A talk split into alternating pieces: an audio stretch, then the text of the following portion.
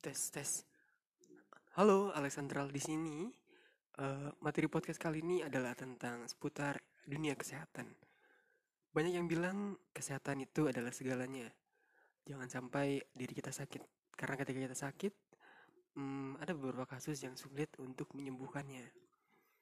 Di masa pandemi yang seperti ini, kita harus selalu menjaga tubuh kita agar terhindar dari berbagai penyakit yang ada, terutama penyakit COVID-19. Makan makanan yang harus dihindari pada saat COVID-19 adalah mm, makan makanan yang berminyak, contohnya seperti gorengan. Jadi kalau kalian makan gorengan itu jangan terlalu banyak. Karena kalau terlalu banyak itu bisa bikin kalian batuk dan nanti ketika kalian berobat, kalian bisa didiagnosis sebagai penderita COVID. Hati-hati ya. Oke, lalu ke page selanjutnya. Hmm, siapa di sini yang masih jadi karyawan di kantor-kantor bosnya? Kadang ada bos yang ngepush karyawannya supaya kerja bahkan sampai lembur, sampai hampir 24 jam seharinya. Ingat ya, kalau kalian sakit, kalian itu bisa meninggal dan ketika kalian meninggal, bos mah enak, bos mah tinggal nyari karyawan baru, selesai.